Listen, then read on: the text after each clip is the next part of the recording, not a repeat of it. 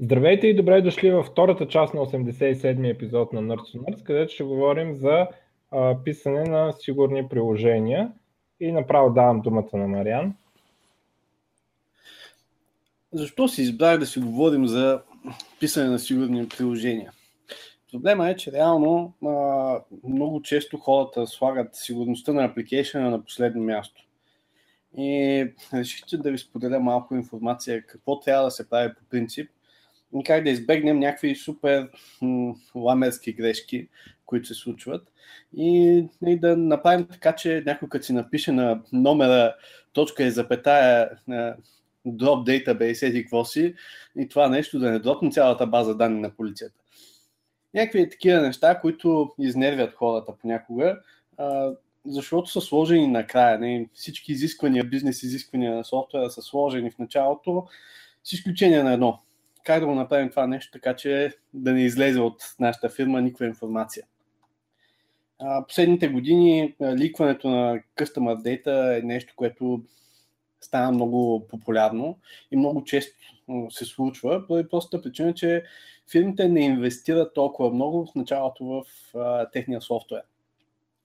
И проблема не идва толкова от изискванията в началото, а мисленето на програмистите.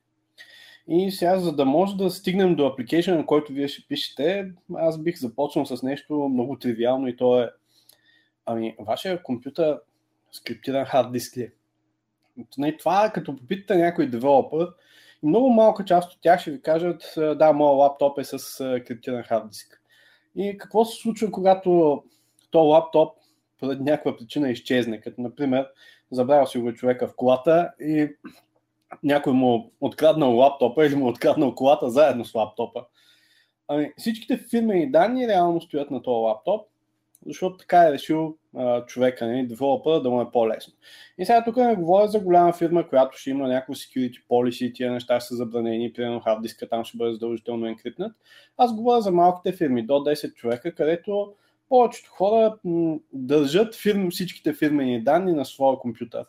И този компютър е неглижиран от гледна точка на сигурност. Като започнем с това нещо, и изведнъж се оказва, че ако този компютър е неглижиран, реално аз ако съм ви клиент на вашата фирма, аз съм потенциално имам проблем с това нещо, защото вашата фирма е изгубила един лаптоп. И сега вие трябва да ми кажете на мен, че сте го изгубили този лаптоп, да сменяме ключове и така нататък. То application вече трябва да се притесняваме дали някой друг от конкурентите ни го няма. Това са проблеми, които... Първи да. въпрос, аз като човек така да иска да му е криптиран. А, този проблем как а, точно седи, когато работна машина е десктоп? Ами, ще ти го кажа така. Значи, преди 6 години в нашия офис а, се вмъкна някакъв пич и ни изнесе по обед а, кафе машината. И един по-пресен пример от миналата година в нашия офис се вмъкнаха трима човека. Даже някои от нашите колеги ги бяха а, насочили на къде да на, се движат в офиса. И а, от нашия офис не бяха отмъкнали нищо, но от горния офис и от долния офис в същата сграда бяха отмъкнали машини. Така че, да, десктоп машините може да смяташ, че са защитени до толкова, доколкото физическата сигурност на съответния офис е гарантирана. Другия казус е remote workers. Не, не знам ти дали работиш от вас, но има доста хора, които имат десктоп машини и работят от тях. Сега се запитайте колко от вас ще познати последно време а, са ви се оплаквали, че са ги ограбили от тях. И до тук е с сигурността на десктоп машината. Това отговаря ли ти на въпроса? Да, ясно. Разбирам, че е съвсем малко по-зле. По-добре да е. Съвсем малко да, по-добре. Съвсем малко по-добре. Видеята, да, че в голяма да, машина. Да. Малко, да, малко по-трудно се носи. Да, по-трудно се носи. Особено ако ти е по-голяма, по-тежка, ако ти е така геймърска машина, по-голям, по-голяма вероятност трябва да ти остане вкъщи. Добре, това е за физическата сигурност на а, програмистите и това е нещо, което е наистина неглижирано и запитайте ваши приятели и познати да видите в техните фирми за какво става на въпрос. Реално това е много голям проблем И наистина има малко фирми, които са по-малки, не, под 10 човека, до 10 човека персонал, които се замислят върху този проблем. Не, много са малко тези фирми. Следващия проблем, като минем на физическата сигурност на този компютър е как програмиста сяда и мисли апликейшена си. Нещата започват с това на какви са ми бизнес изискванията на моя софтуер, какво трябва да направя за този на софтуер. Обаче, замислете се, че чак след като се митнат абсолютно всички бизнес изисквания, тогава се мисли, окей, добре, нека да помислим как да направим сигурността на нашия апликейшн. Или още по-неприятната ситуация ние сме направили вече някакво API, това API трябва да се ползва от софтуера, обаче все още то няма никаква сигурност, т.е. данните, които ние предаваме, нямат сигурност. И под нямат сигурност, разбирайте, много малко от софтуерите, които се пишат от фирмите, когато си говорят дори между функции, подписват по някакъв начин данните, които са били а, изпратени между тия функции, за да гарантират, че тия данни не се променят по пътя. А, такова нещо рядко се случва, защото е голям оверхед по-често. И второто нещо е, че хората не мислят за библиотеките за сигурност, които имат в своят програмен език. И тук всичко, което ще спомена, въжи за всички програмни езици, не е само за C, за Java или за C Sharp. Uh, няма значение на какъв език пишете, тия неща ги имате. Не? Има библиотеки за сигурност, има библиотеки за криптиране. Въпросът е доколко и как ги ползваме. Другия интересен казус е, сега написали сме си нашия application, трябва да добавим а, сигурност към него и а, когато трябва да направим това нещо, а, ние започваме с а, какво ще ни бъде като input данни, което трябва да защитим, а не целият application като цяло, който трябва да а, защитим.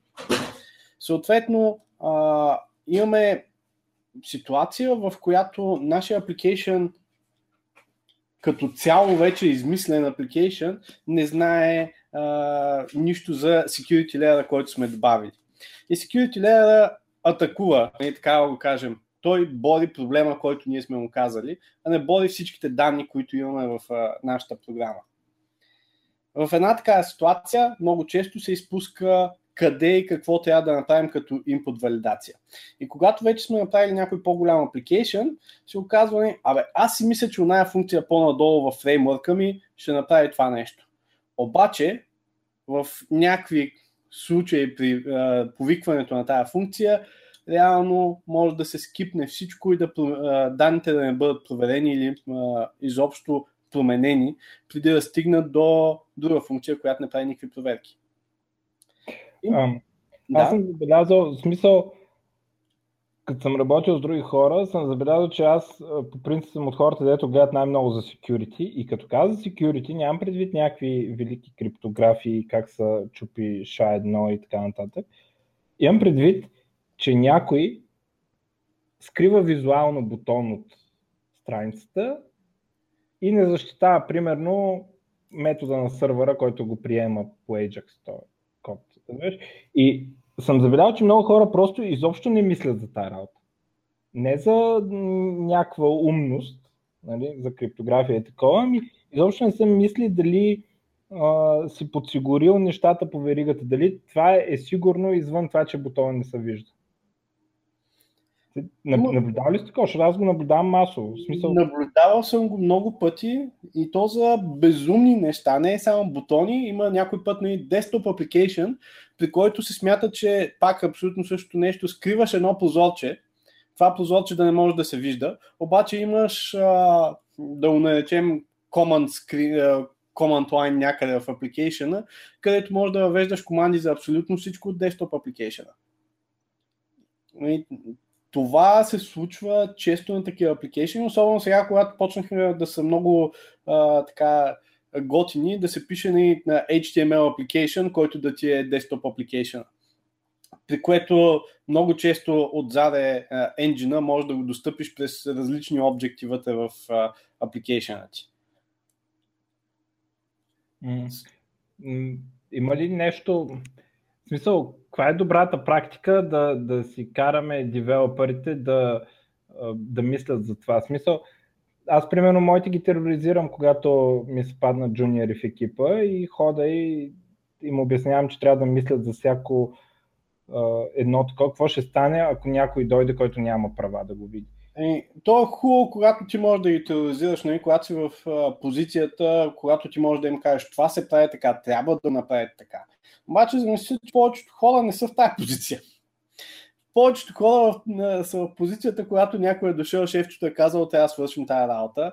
И сега трябва да убедим първо шефа си, което е важното нещо. Ако е, шефа на екипа или на фирмата в случая, няма значение, не вярва в нуждата за сигурност, или още по-лошо, не го разбира, а, много трудно е да наложим каквато и да е практика. Ние, ние може сме най-добрият програмист и пак да не може да го направим това нещо, защото не ни се дава време. Аз искам да спомена и нещо друго. Не, много хора казват, окей, аз ще пиша сигурен код, няма никакъв проблем. До момента, в който те не разбират, че сигурността не е само техния код, а е цялата екосистема на това нещо. И ще ви дам един много прост пример искаме да добавим сигурност на нашия web application и всички казват, няма абсолютно никакъв проблем, ние ще оставим HTTP Basic авторизацията, обаче вече ще пуснем върху SSL. И ето сега тук идва момента с Cloudflare, който споменах по-рано. Нали, когато си пуснеш сайта през Cloudflare, Cloudflare реално има достъп до абсолютно всички данни. И ти вместо да си направил някакъв сигурен метод за авторизация с uh, challenge response и с uh, някакви генерирани temporary queue и така нататък, вместо да направиш някаква хубава uh, система, uh, реално ти разчиташ на нещо, което винаги ти предава юзера и паролата в clear текст. Само, че просто било, тъй като било по SSL, нямало проблем. А, това е нещо, което много хора казват, окей, аз ще добавя един леер и той ще направи цялата ми система сигурна. А, затова по принцип се говори за multi-layer security на много места и multi-layer security какво означава?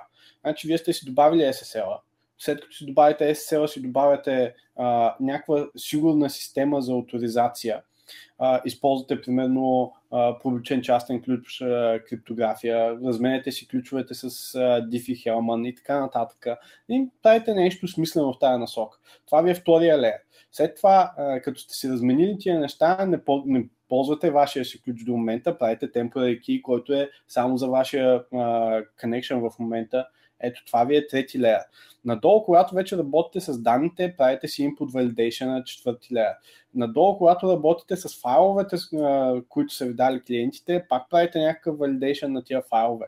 И така на всяко едно ниво, където имате някакъв input, няма значение дали това е от user или от друг application, вие правите допълнително всичко възможно, което да ви направи application secure. Сега, точни примери, ако искате, мога да дам и някакви а, специфики, но тъй като не пиша на C-Sharp, там и Windows нещата, не мога да ви помогна изобщо. Um, има едни, виждал съм а, и предимно съм ги виждал в Horror Stories, а, такива приложения, които дават автоматично security, все едно. Смисъл, инсталираме то и то мониторва целият HTTP трафик, да кажем, и хваща всички бели и после се оказва естествено, че не става така. А, но те приложения, в принцип, полезни ли са и а, доколко? Нали?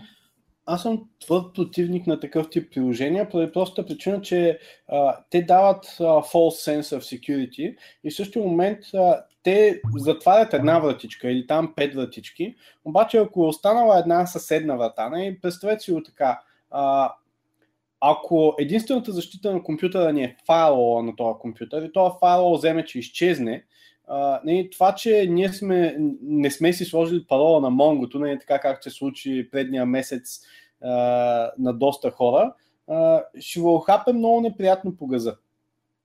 Съответно, примерно този application, който ти каза за HTTP трафика, много интересен казус има за него, при който ако имаш друг application на същия сървър, който не е защитен от същото нещо, от същия софтуер, реално вътре на сървъра ти можеш да се обърнеш към другия application, който е защитен, без изобщо да минаваш през ония софтуер. има една много красива картинка в интернет, тия дни се разхожда. Една, е, представете си един парк с посредата разделен на две от една улица и улицата има бариера. Само, че от двете страни на тая бариера няма ограда, няма нищо и снимката са показани просто как колите са минали от двете страни на бариерата. Постоянно. Тоест, проблема не ни е, че ще се щупи сигурността, която ние сме сложили, разбирайте тая бариера. Проблема е как някой ще я заобиколи, минавайки отстрани. И за да не може да се мине отстрани, точно затова казах Multilayer Security. На всяко едно ниво, където вие се сетите, че може да сложите сигурност, служете го, да не ви пречи. Нещо, което съм обсъждал също с фирми, с които работим. Ние слагаме firewall, слагаме SSH ключове, на SSH ключовете им слагаме да не могат да се логват от различни епита, само от тези, които ние сме алавани, точно за да може един ключ да бъде напълно защитен. И тая машина, дори да ни падне файлова, дори да ни откраднат ключа, да знаем, че само от тези IP адреси а, може да бъде достъпна. И в този момент на мен ми се казва, е да, обаче те на нас, ако ни откраднат ключовете ни, те ще могат да се логнат и на машината, на която, а, от която ние се логваме към вас. Аз, вие не сте се погрижили за вашата система, което ми прави мен vulnerable. И това е проблем, който се случва на много хора. Ако те си направят системата сигурна, т.е. като им откраднат ключовете, никой да не може да се логне дори а, на тяхната машина, защото не са в офисе, пак ще бъдат напълно защитени и няма да имаме този проблем. А, трябва да се мисли в насока как да добавиш application, когато започнеш да го пишеш, да му добавиш местата за сигурност. Това е всеки път, когато бизнес логиката се промени, да си помислиш, окей, ние добавихме нещо ново в бизнес логиката, това нещо как афектира сигурността ни. много често казва се, бизнес логиката, тъй като тя е променена, например, добавяне на нов тип потребители в нашия софтуер, този нов тип потребители има малко повече права от останалите, обаче за едно от нещата не правим примерно проверка за админ, а той я има имплиситно заради нещо друго, Uh, изведнъж този потребител може да вижда и други части от нашия софтуер, от нашия application. Може той да не ги вижда в интерфейса си, защото това не е направено да ги вижда нали, за този тип юзери, но реално има достъпа до тези данни. Uh, другия казус е самите данни, които пазите много хора а, изобщо не се замислят върху това как се пазят данните на диска им или в базата данни. Не. И до момента все още има хора, които пазят clear text пароли в базите, което е изненадващо при наличието на хубави криптобиблиотеки като Bcrypt, обаче все още това е стандарт за супер много хора а, да си пишат application, ама те ще ни трябват тия пароли. Клиентските данни също не знам доколко разбирате, примерно, проблема на Yahoo и Verizon, но проблема им на Yahoo беше, че те се ликнали супер много персонал данни. И по персонал данни разбирате имейли, имена и телефони. Тия данни много рядко ви трябва директно за а, бизнеса, имам предвид за чисти статистики. А, и дори в тези моменти има начин да направите така, че те да бъдат сторнати криптирани в базата ви и да изискват задължително ключ, за да могат да се изваждат. Освен това, последното нещо, което вече се случва да го има само в най-големите фирми е accountability. Тоест, кой е достъпил дадени данни от вашия софтуер? Това нещо, не знам дали някой от вас изобщо му се е налагал да го пише, но а, наистина много рядко това нещо влиза в архитектурата на софтуера. И казва се, че когато вие не знаете кой е достъпил тия данни, когато те ликнат, не знаете даже какво е ликнал. А, когато това са лични данни, а, вашата фирма е liable, в случая примерно на Yahoo им намали цената драстично, в някои фирми а, директно ги затваря. И нали, през годините се е случвало много пъти а, в Штатите специално да затварят фирма, да банкротират поради простата причина, че имат супер много рискове от техни клиенти. Добре, тук мисля, че Значи, предполагам, няма да отречеш, че всички те, особено ако на всеки леер искаш да вкарваш security, това има цена. И, да.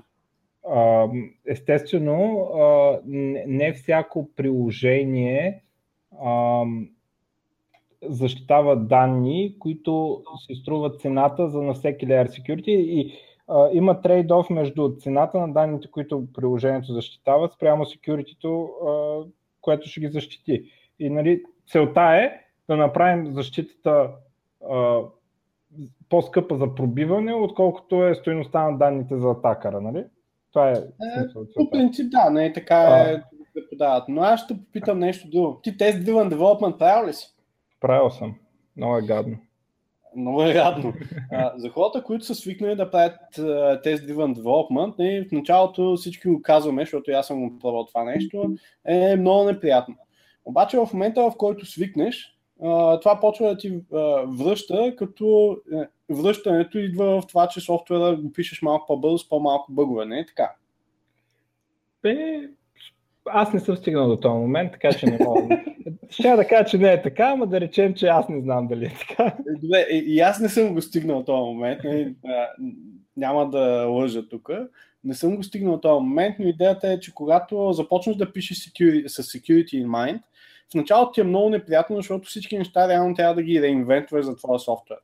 Обаче, една-две години по-късно, не по този път, ти вече си направил готови функции, библиотеки за санитайзване на user input, не подготвиш си неща, които а, са well known на open source библиотеки, които а, правят това нещо. И реално разликата между това да имаш security за, примерно, записите в базата данни да бъдат криптирани и това да не са криптирани, са ти два реда в твоя код. Когато стигнеш този стейт, реално нямаш никакви проблеми с сигурността и там единственото нещо, единствената ситуация, поради която нямаш security е това, че те е домазяло да го добавиш. се обаче на повечето от нас не ни е такъв. Ние не пишем апликейшените от нула, сега започваме да го пишем. Ние имаме големия проблем, че носим голям код бейс обикновенно. Дори стартъпите много бързо натрупват кодбейс, който трябва да се поддържа. И когато security го няма там, какво правим? Не? Тест driven development не може да го сложиш върху нещо, което вече си го направил. Доста е трудно, защото ги нямаш тестовете. Същия казус е с security. Докато нямаш някакво количество софтуер, библиотеки, които а, да ти помагат, не, ноу-хауто, реално всеки път ще избереш по-лесния път и няма да го направиш сигурно. И точно за това реших да говоря сега, защото по-честия казус е, ние пред, предпочитаме по-лесното и като минем на по... Когато има някакви изисквания, нещо по-трудно да се случи, хората казват, ама те, кой ще му трябва моите данни? Това е нещо, което ме притеснява до момента, в който ни application ви стане някакъв по-голям, като типа на Slack. На кой ще му трябват моите данни? И в момента, в който ни почнете да ползвате application от типа на Slack и почнете да зачитате а, техните terms and conditions, не, сигурно никой от вас не ги е чел, но аз съм ги чел и там пише, че данните, които а, вие обменяте в Slack, а, първо не са защитени, Второ, не се гарантира тяхната сигурност. Просто, за да не са liable а и да не се мъчат да си правят софтуера по-secure, реално вие разчитате на това, че ползвате SSL до толкова. Същия казус е с по-голям кодбейс, който вие имате. Ползвате си SSL, казвате да, SSL е добре, до момента в който не ви се случи атаката от преди две години Heartbleed. И тогава, ако вашия application много хубаво ползва SSL и оттам нататък е ликнал кредитни карти, какво ли не е, ами, абсолютно всичко, което е минало. Защото никой не е помислил, примерно, кредитната карта да я направи в JavaScript да се енкодва по някакъв начин, примерно с session ключа а, на клиента и от другата страна просто да си я декриптва. Така, докато не се сетите, че криптната, кредитната карта не може да извадите един транзит. А може да се направи и с наистина хубава криптография, но тогава вече трябва да сложите много време в девелопмента на това нещо всеки един леер, който имате към момента във вашия application, може да бъде защитен. Въпросът е доколко вие искате да помогнете на фирмата си, на вас самите, да направите софтуера си по-secure. Искате да започнете от някъде. И това с започването винаги е нещо малко. Никой не се опитвате да секюрвате целият софтуер, няма да стане. Не, вече когато е готов този софтуер, каквото сте мислили, мислили. Не, вече битката е загубена, не, за да го правите от нула. По-добре си помислете откъде ще почнем и на всяка итерация, на всеки един релиз, който правите, добавяйте по-малко. Добавяйте по-малко и това нещо ще надгради софтуера по малко, ще стане по-сигурен и вие ще бъдете по-убедени, че това е начинът да се прави и ще ви стане по-лесно на вас. По този начин мисля, че ще може да си развиете апликейшените и а, по-често да добавяте нови security фичери в новия си софтуер, отколкото а, просто това да е последната част от софтуера, не трябва да добавим юзерите тук. Ао, каква мъка преживях сравнително скоро с един проект, където юзерите бяха добавени в смисъл целият юзер менеджмент беше добавен на средата на проекта, беше така мъка беше след това. В смисъл, аз моите проекти винаги ги почвам първо с юзерите. Защото то реално в един истински проект винаги данните се достъпват на базата на това кой е юзера. Не, не знам как на някой може му дойде другата идея, че ще почне от някъде друга ден, не от юзерите. Ами, има много системи, където реално ти нямаш юзери, а имаш а, някакви други системи, които те ползват. И те не са баш юзери. Не, не, точно това е казуса, когато кажеш, че направиш някакво API, което просто а, консумва някакви данни, а, пресмята ги и ти връща някакъв резултат. И тогава не, ти си правиш API-то, не, това е правилният начин, направил си го, всичко работи.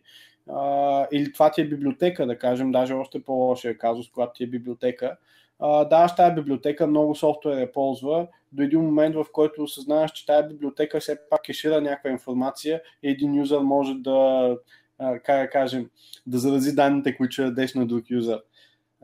И тъй като то не е юзър, а е директно някаква друг, друга система, просто ги ползва, там хората се решили, че няма нужда от сигурност. И чак докато се стигне до първия краш на това нещо или по-скоро не е първата атака към съответния софтуер, хората установяват, ей, знаеш, че тук май е трябва да направим проверка на еди какво си или да го вържем това нещо с юзера. И когато решат да го вържат с юзера, ама те тия данни не са на този юзер, реално почва една как да направим тия данни да ги вържем с този юзер, защото това не е мислено в началото така. И го има наистина на много места това. Um, в тази връзка, примерно, да кажем, че имаме един application и той изисква някакво ниво на security, каквото и да е то. А, и ние първо, че сравнително рядко, да, примерно да кажем един на пет програмиста е, как да кажа, security conscious, изобщо мисли за това. И да кажем, добре, архитект е помислил, инструктирал е там какво да се прави, обаче някъде може да има... Сега, има ли смисъл да наемаме, примерно, фирми, които правят аудит на security? За да ни валидират проекта по някакъв начин. А, това има ли някакъв смисъл? смисъл възможно ли е а, специалист по това нещо да, да навлезе достатъчно в кодбейса, достатъчно бързо, да детекне а, нещата, които са грешка от security гледна точка и а, има ли в България такива, които са достатъчно добри и струват някакви разумни пари, примерно? Не? Тоест не ами трябва да си NSA за да си ги позволиш. Фирми им? Има такива фирми, но аз не работя с български фирми. За съжаление не познавам такава фирма в България, на която да мога да се доверя.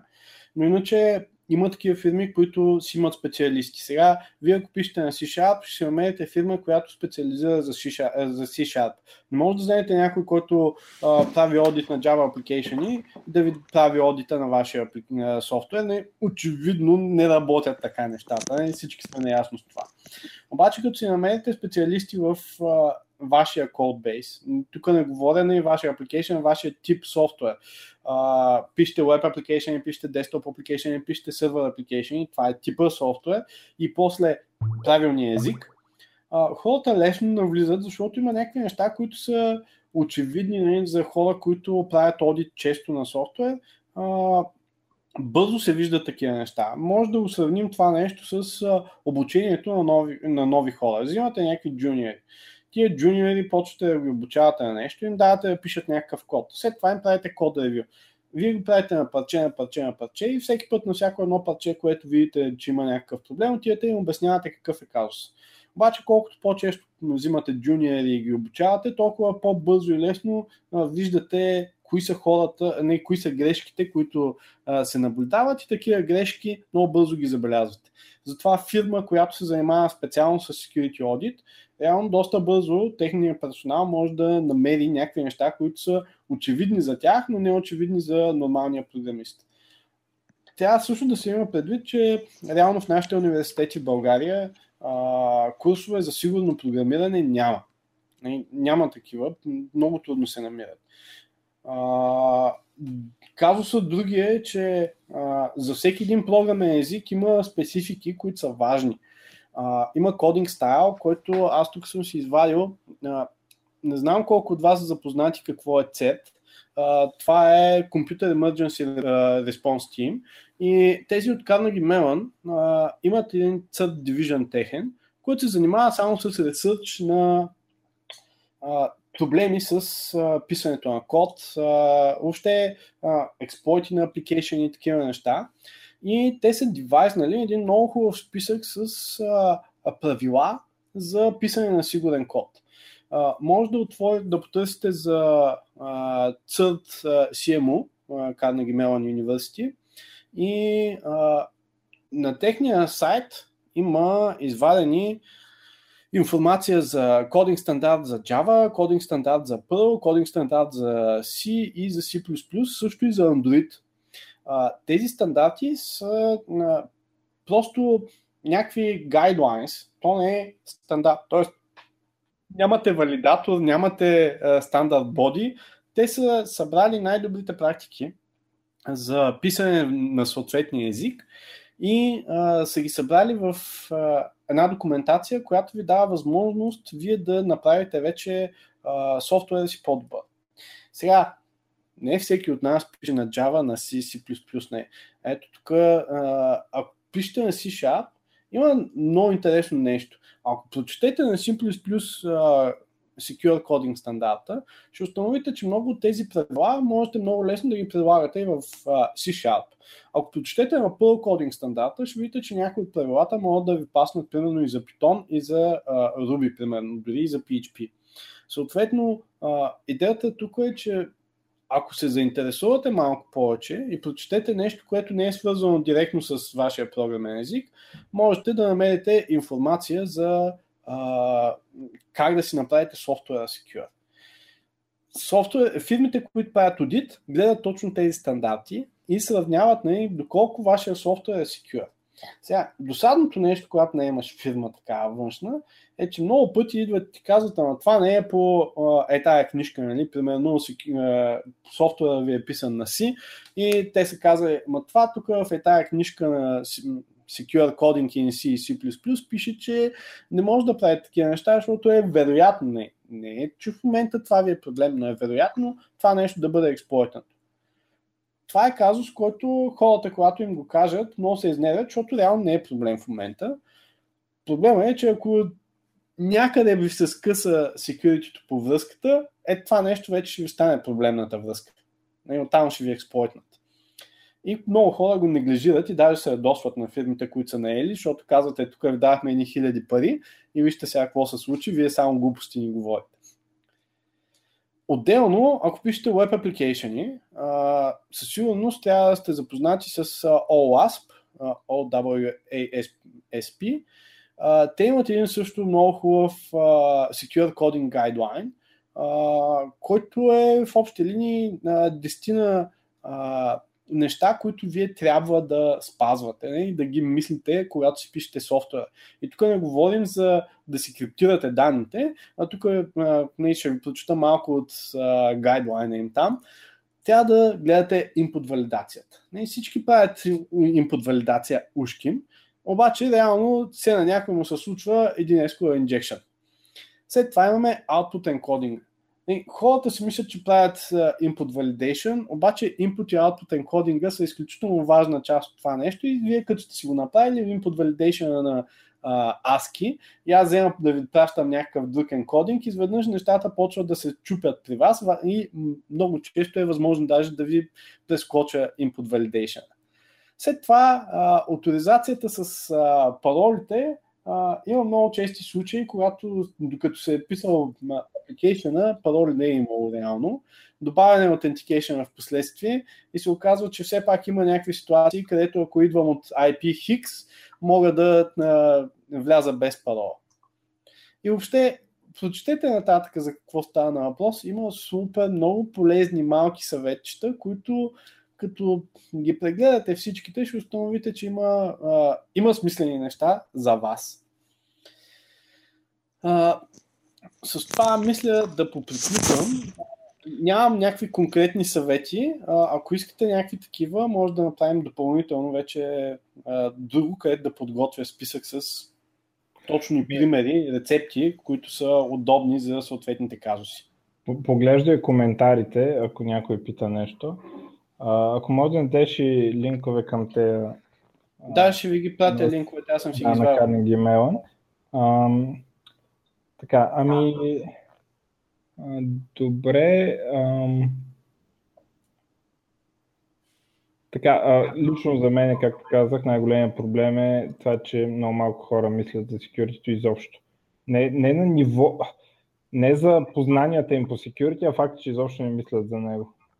Да, ми, виж сега, казва се, че на първо, те в университета или там, където са, ти, са те обучавали да програмираш, а, не са ти казвали нищо за security основно.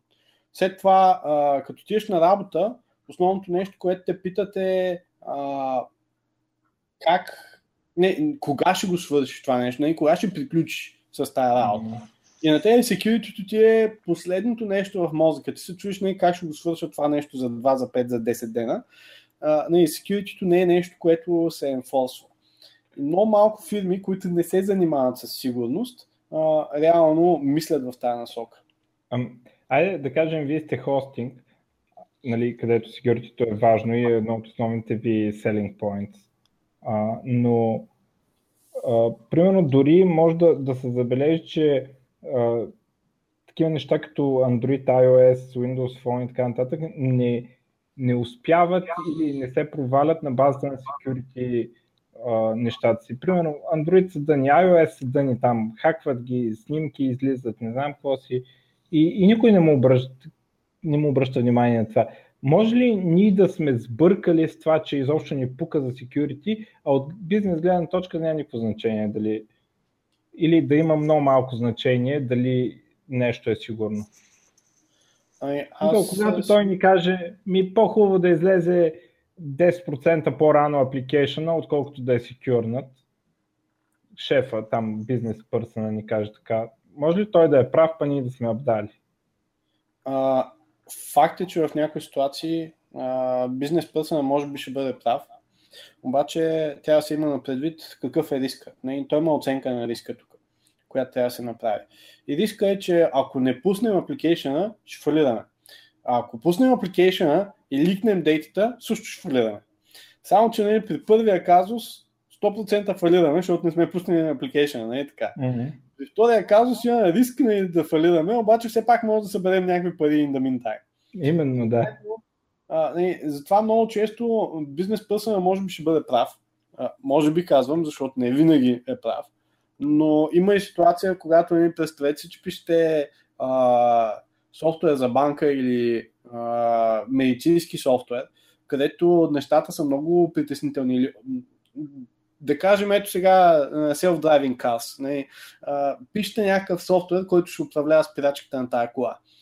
Кое си мислите, че е по-важното в случая? Човешкия живот не, а, и това, че ние ще заделим една седмица повече да сложим security на данните, или това да пуснем на нашия, нашата кола на пазара.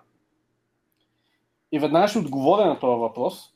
А, значи, миналата година на DevCon, точно едни готини хора от щатите показаха как могат да управляват през радиото а, един джип. Едно от Чероки, мисля, беше. А, Проблема е, че те, не само го управляха, те поеха волана и спирачките и а, двигателя. което означава, че този човек вече няма абсолютно никакъв контрол върху колата си. А, в този случай, очевидно, бизнес пърсън е решил а, това трябва да го шипнем по-бързо. А пък от друга страна, а, защото аз следях разследването в тази насока, се оказва, че а, хората, които са разработвали софтуера, изобщо не са знаели, че може през радиото да се вържеш към а, останалата част на колата и са очаквали това нещо да не бъде възможно и поради тази причина са си играли с свалени гащи вътре в мрежата на колата. А, съответно, казуса е, че и на двете места сме се провалили. И бизнес пърсъна не е знаел за какво става на въпрос, и а, техничарите, които са писали софтуера, и те не са знаели за какво става Аз, между другото, бих очаквал управлението на колата никога не влиза в тези автоматизации, които...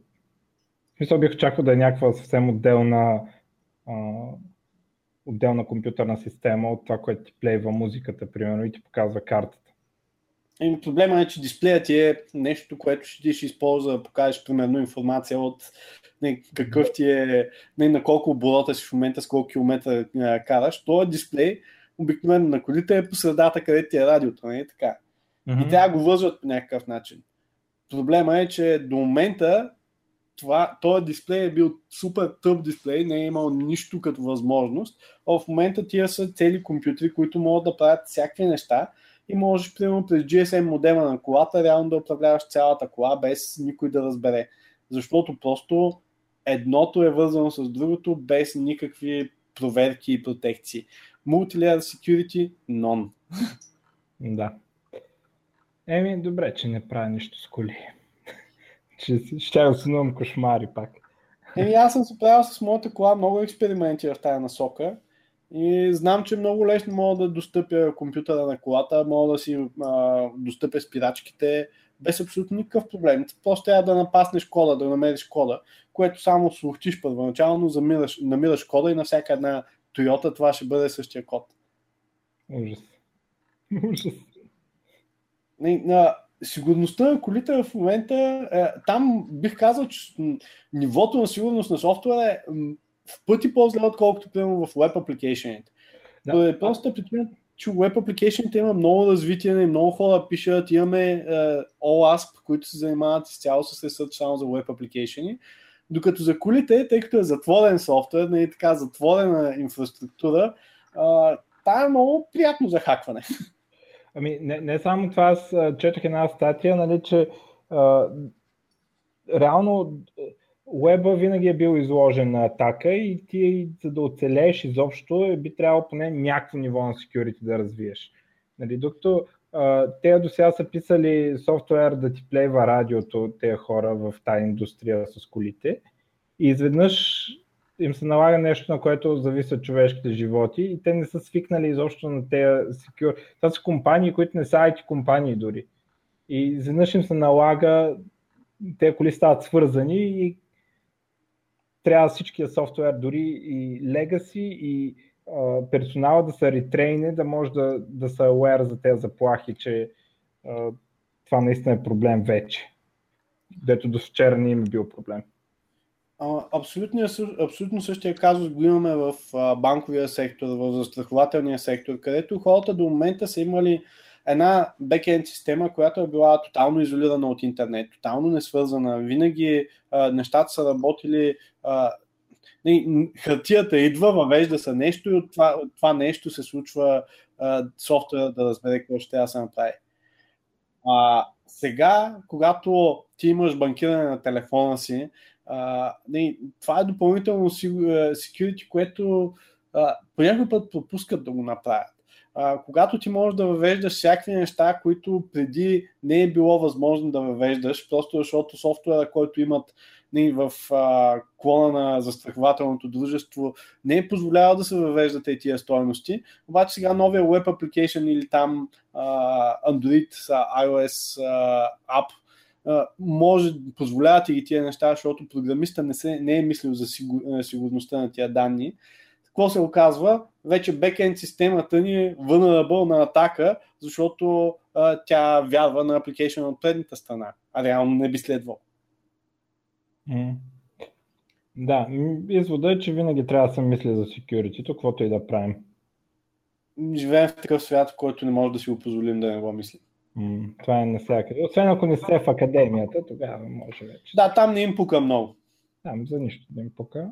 Само алгоритъм. Което е важно да се отбележи, много хора решават да използват библиотеки, които са писани а, за академични проекти.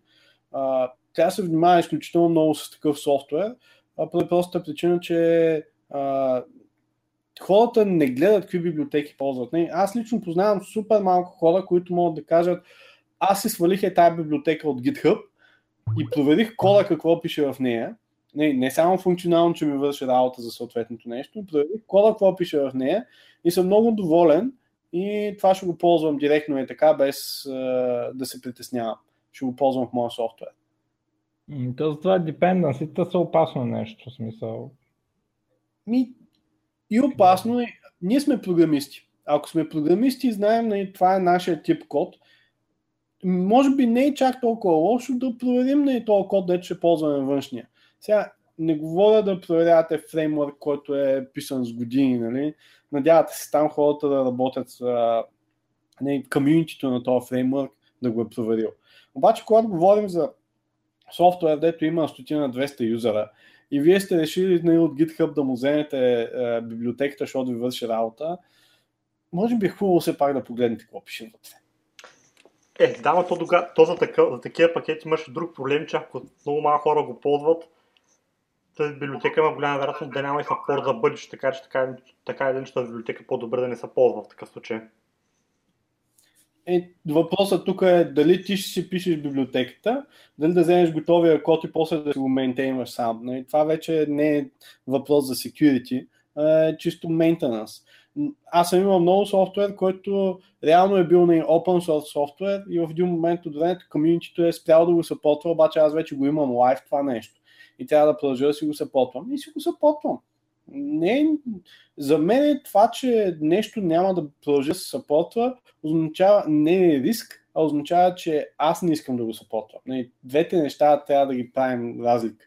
Едното е дали вие имате желание да поддържате този тип софтуер, който ще ползвате сега, или не. Сега не говорим не за големи фреймворкси, пак го казвам. Не, ако решите да, да кажем а, какво беше последното JavaScript а, а, а, на Google фреймворка им Angular. Uh, Angular е много хубаво нещо, обаче те спират да го съпортват. Комьюнитито около него решава, че и то няма да го съпортва и решават да минат направо на следващото на Angular 2. Angular 2 все още не е готово и вие седите по средата с един web, web application, който е написан на Angular и се чуете какво да правя. И в една такава ситуация въпросът е искате ли да продължите да си пишете на Angular, който имате и да си бекпотвате неща от по-нова версия или вие да, си, да тръгнете да пренапишете софтуера с новата, новия фреймворк. Нали, това винаги го има като казус. Обаче го има и следното нещо. Ако вие вече сте написали Secure Application на Angular 1, това означава ли, че трябва да пренапишете абсолютно цялото нещо на Angular 2 и да се чуете за security му там. Не е лесно това програмирането, бе. не знам, що сме се хванали с това, ами не ходим там да следим домати. Той Бад Бой каза, че имало място за овчари, аз се замислих.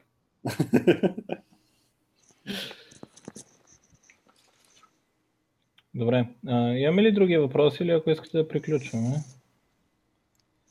Ами аз се с а, моя план, който си бях направил. Ами аз евентуално, евентуално написано за, ради, за разликите в security между, да речем, като правиш web application, като правиш desktop application, като правиш mobile application, за някакви по-специфични разлики, за, за какво трябва да се внимава в ами, различните ситуации.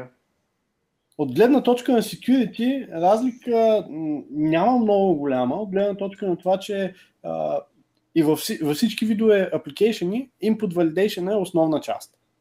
Въпросът е какъв тип input можеш да получаваш, защото а, ти дори да пишеш а, примерно desktop или mobile application, в един момент от времето опираш до някакво API отзаде, което ползваш. Дали това ще бъде API на кърнала на операционната система, на, на която работиш, или някакво web API, няма много голямо значение. Въпросът е, че ти input validation трябва да направиш и това е много важната част. Сега, чисто от гледна точка на разлики на апликейшените, ами може да разгледаме нещата така. Мобайл апликейшените знаем, че винаги работят в hostile среда, защото другите апликейшени имат достъп частичен, не, не, не цял, но имат частичен достъп до а, данни или памет на съответния апликейшн. Не, нямаме толкова голяма изолация, която имаме примерно на десктоп или на сервер апликейшените, където гарантираме, че един процес си има само, си вижда само собствените данни. При веб апликейшените също може да кажем, че ние сме под постоянна атака, защото не може да гарантирате, че апликейшена ви, който е secure днес, утре също ще бъде secure. И давам ви един прост пример. Ние хостваме супер много WordPress при нас. WordPress по някой път им се случва да апдейтнат два пъти в месеца кода си, само за да могат да си държат WordPress-те secure. И друг пример, Linux kernel по някой път не мина, не в една седмица не можем да а, релизнем кърнел, който да е стейбъл, защото докато сме изтествали първата версия във вторник, в среда вече е излязла още една версия с нови security а, бъгове. Така че във всяка една среда може да кажем, че сме хостайл. Има някои, които са малко по-хостайл от гледна точка на това юзера как интерактва с този софтуер. И това са мобайл и веб, където е не, по-често имаме dump users, които може да бъдат трикнати да направят нещо за нас по неправилния начин, т.е. application да не може да ухендълне това нещо. Аз бих добавил, че всеки път а, трябва да, като програмираме, трябва да знаем къде са ни security boundary-тата. Нали? Например, като имаме мобилен application, трябва да знаем, че а, имаме security boundary между клиента и сървъра нали? и така нататък. И, и нали, трябва да ни е ясно, че примерно да валидираме данните в application не е достатъчно. Да, това е нещо точно, което хората пропускат, казват, окей, аз ще направя в mobile application input validation, ще предам данните нататък на сървъра и там няма правя input validation. А, мисля, че един такъв казус беше с а, а, Pokemon Go, където а, реално а, какъв беше казуса, ти можеш да си трикнеш телефона че това ти е, че се намираш на това място, т.е. да го фиднеш директно с данните от GPS-а, докато не си си пуснал GPS и да изпратиш тези данни на апито отзаде. Mm. Има много такъв тип софтуер, който е на лесно exploitable, защото сървъра не прави абсолютно никаква валидация. Да. Ам, ние имахме аз, ние не можахме да повярваме, не смисъл, ние го бяхме преценили това, ама имахме игра на дама за Windows Phone, където просто application събмитваше какви точки е постигнал а, потребителя и, и то през WCF, някакъв мазен соп, разбираш, смисъл, не много тривиално. И си мислихме, че никой няма да му пука достатъчно а, за точките, за да вземе да нахаква, нали, там да просто се събмитва точки. Естествено, след няма и една година, целият ледър беше завзет от такива, които автоматизирали някакви. То, аз не помня, имахме ли някакви ограничения, нямахме ли, ама някакво ботче събмитва през 15 минути, че е спечелило игра, разбираш ли, нещо е така. И оня е играл 24 часа според нали, статистиката при нас. Просто си махнахме лидерборд след това. Да, това е чест казус точно за игрите и по-малки такива апликейшени на телефона, примерно има такива апликейшени за информация за колата ти, примерно колко с каква скорост си карал или пък колко гориво си изхарчил и така нататък. И тази информация си я качваш и няма никаква валидация от другата страна. Може да кажеш, че си карал примерно 10 000 мили за един час. Няма никакъв проблем. Еми да, ама то значи, да ни, той в този случай с колите е същата работа, защото а, нали, ти какво ще направиш? В смисъл, ти дори да го валидираш, той ще, ще сложи просто ще, ще сложи максималното, което влиза в валидация атакара. Нали, единственото, което ние можехме да направим е да ръмваме АИТО на сървъра. Ама това ни направи приложението много, много по-сложно и нали, ще изисква интернет. Не, за да няма да АИТО на сървъра. Трябва просто да плувнеш, че а, сесията му е валидна. Тоест, когато започва да играе, му се даваш сесия с тайм токен и този токен се предава на обратно. така той не може да играе повече от една игра първо. И второто, тъй като е тайм токен, който е синхронизиран с сървъра, единственото е, че той може да накрая като събитва резултатите, да е в този таймфрейм, в който работиш. Еми да, ама той може да си направи бот, да си взима тайм токена и после, а, после се събмитва след нужното време, нали, което е, да кажем, реалистично за, за една победа. Веднага се събмитва и го автоматизира това. И... Това също може да се секюрне, като реално използваш публичен частен ключ криптография, при което той ще може да си направи нищо. Е, как, не. как да не може? Той ще симулира, че е клиент, а, взима си токена и ми връща резултат след това. Тоест той изцяло прескача АИТО. Нали, което, че т.е. реално играта я прескача. Защото да кажем, че цята не е, че а, не може да се направи, не че нашото AI на дама е най-силното в света, нали, не може да се направи просто AI, което да набие, да набие денонощно. Ама те не, не са стига до там, нали, просто защото ние ако рамваме AI-то при клиента, ние нямаме избор, освен да му повярваме, че той го е победил. И, от там нататък ние просто разкарахме лидерборд, защото мисля си в момента това, което ми казваш като проблем. Според мен има начин как да го решиш, така че това да гарантира, че AI е казал да, бихама. Можеш mm-hmm. да го направиш софтуерно, да верифайнеш, че софтуерът ти, твоя софтуер е генерирал резултата. Mm, все едно всеки ход да го подписвам и после да си изпрата цялата поредица, нещо такова. Ми, това е или самия резултат накрая, но винаги пък има и е, ситуацията, в която можеш да кракнеш софтуера. Да. Е другата ситуация, която не, нали, а, той ще отидеш и инсъртне на правилното място на, на, в паметта това, което ти трябва да. и пак ще го прецакаш. Е, да, то за нашия е- случай просто не си струва, нали, а, не си струваше зора и просто премахнахме лидерборда. Е, да, да, да ня, някой даже да ако ще го краква, ти може пък да го пакнеш. Ако го пакнеш или го крипнеш. Е, то в крайна случай той може да направи я и да, набие нас, ако толкова има зор. да е първи в някаква класация там. Аз искам да засегна това, което спомена за пакването. Много хора ще казват, окей, моят софтуер, като го пакне, то може да стане, а, много трудно ще го кракнат. А, реално има една много готина книжка Hacking Exposed, която ако я прочетете, ще разберете, че пакинга е просто един леер абстракция. И за хора, които се занимават с кракване на апликейшени, тази абстракция не е, не, не е тривиална, обаче не е нещо, което ще ги спре. Просто ще ги забави няколко часа в повече, когато да бъгват вашия application, за да разберат какво да направят като крак. Извинявай, че те прекъсвам, но аз не съм напълно съгласен. В смисъл, че има някои криптатори, които изобщо не са тривиални. Например, преди години имаш едно а, Asencrypt или пък е Norman Deal. Мисъл, имаш, има такива криптатори, които даже за напреднали хакер, кракерски групи, които това нещо го правят, правят професионално, не може тук така да се кракне. Мисля, че трябва да си джун 10 човека. Така, но може да се кракне. Не? Нали? Защо? Защото накрая резултата от програмата ти е а, в а, един memory stack, който ти можеш да разглеждаш. Къде е резултата? Не, програмата ти трябва да има... Щом трябва да работи, значи трябва да се разкриптира. Ами не е точно да. така. Нека само да ви обясня, тъй като съм малко, преди време бях много запознат с тази тема.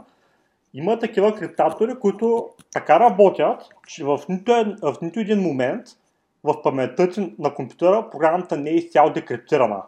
Например, един метод почва да се екзекютва и в точно този момент само този метод е декриптиран. В момента, в който този метод вече приключи, той вече криптира и друг метод почва да се, се, декриптира и той почва да, да се екзекютва. И това нещо, знаеш ли как се бие много лесно? Пускаш си програмата и си минаваш пътя, който те интересува и си събираш цялата програма от memory дъмпа част по част. Не е абсолютно никакъв проблем това нещо отнема повече време, както казах, не става тривиално и отнема повече време, но в същия момент ти си го правиш си го записваш. Нали, записваш го това нещо и си разглеждаш просто инструкциите, които прави програмата и си реконструктваш програмата сам. Решаваш в коя част на програмата ти искаш да си инсъртнеш твоя код или да направиш промяна на съответното адресно пространство, когато се стигне до там. И това, което правиш, е правиш отделно програмче, което следи програмата дали е стигнала до а, това извикване, един вид брейкпоинти си правиш ти и в момента в който стигнеш до там, просто си променяш съответния адрес на това, което ти искаш. Когато говорим за кракер, не, не е за експлойт на програмата, да, да, говорим за кракване, да. Да. Ма те, те, да речем за десктоп приложения, защото се препокриват малко. Или, или пък за, Това е, за моба, те, мобайл. за кракването е десктоп или сървър приложение. То само за тези има някакъв смисъл. Ми аз това е нещо, което го казваш, на теория го знам, дали ама на практика не съм го правил. Но преди години имаш... Аз, тъй като трябваше да измислям а, схемата ни за лайсенсинг на OneEdge, реално точно това направих, нали, пакър, който това нещо да прави. И тогава осъзнах колко лесно е реално, независимо нали, какъв пакър ще направиш, а, колко лесно е да направиш и някой, който, нещо, което да го кракне това.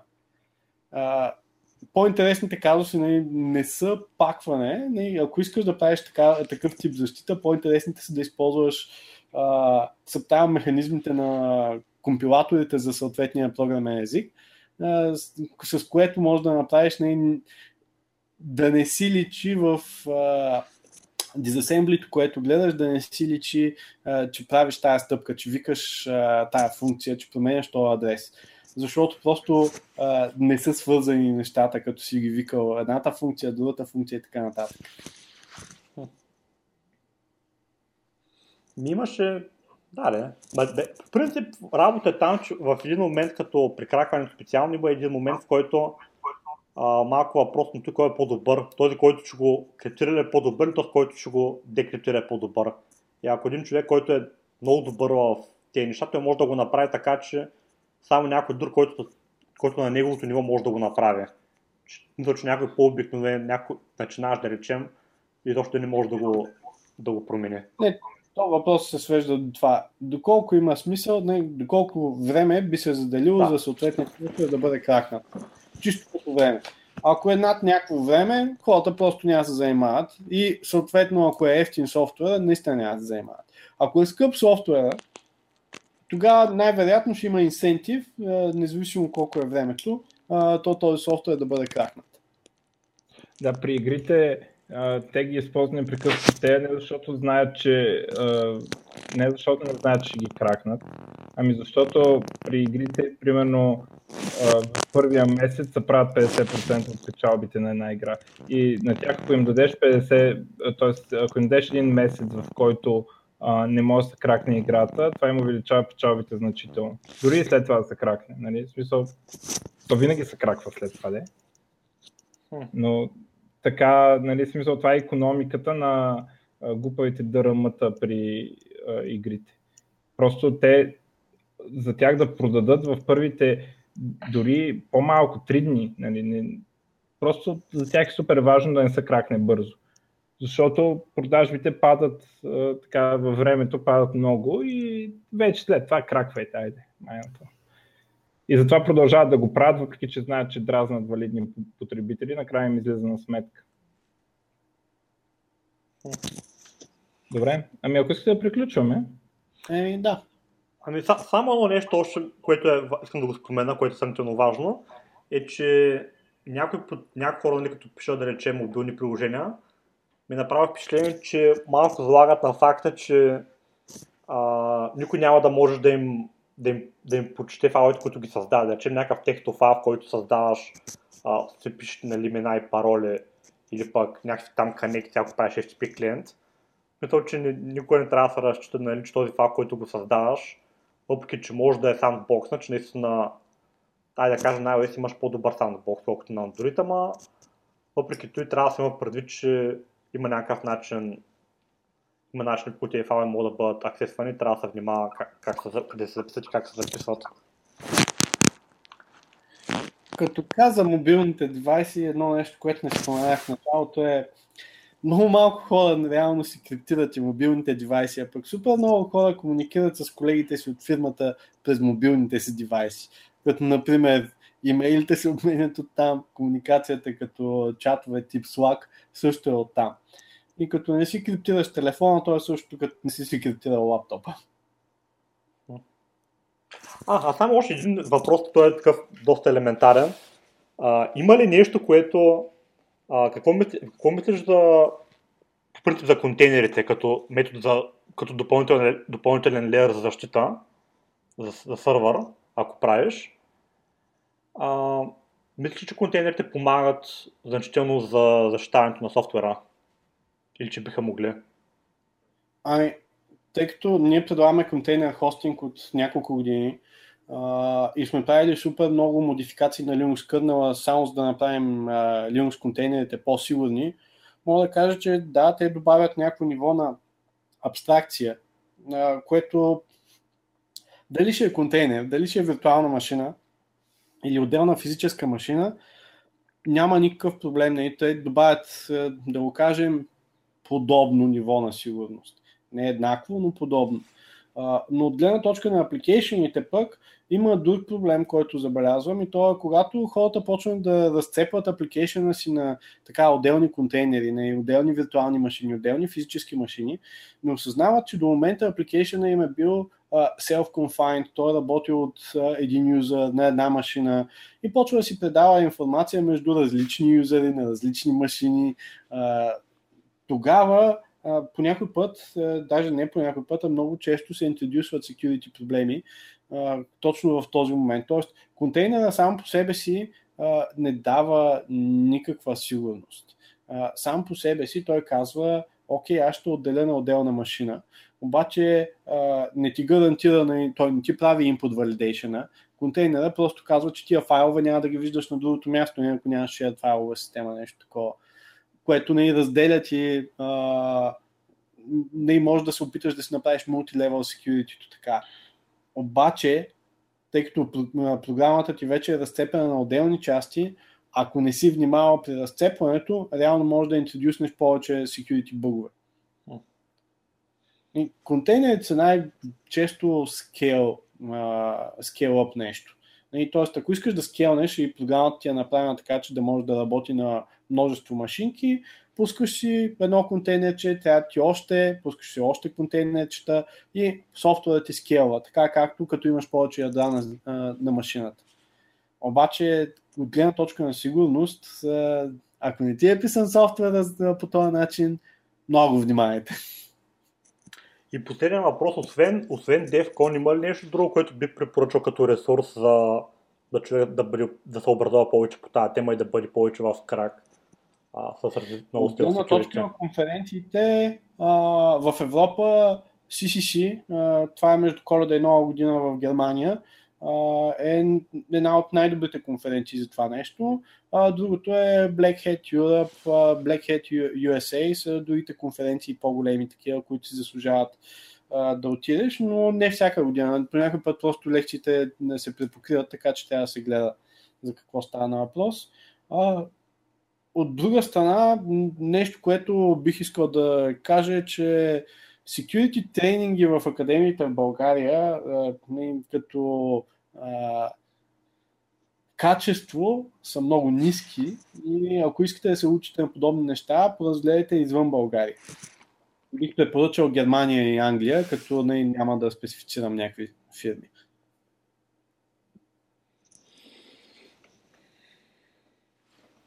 Ме, ако искате да приключваме тогава. Добре.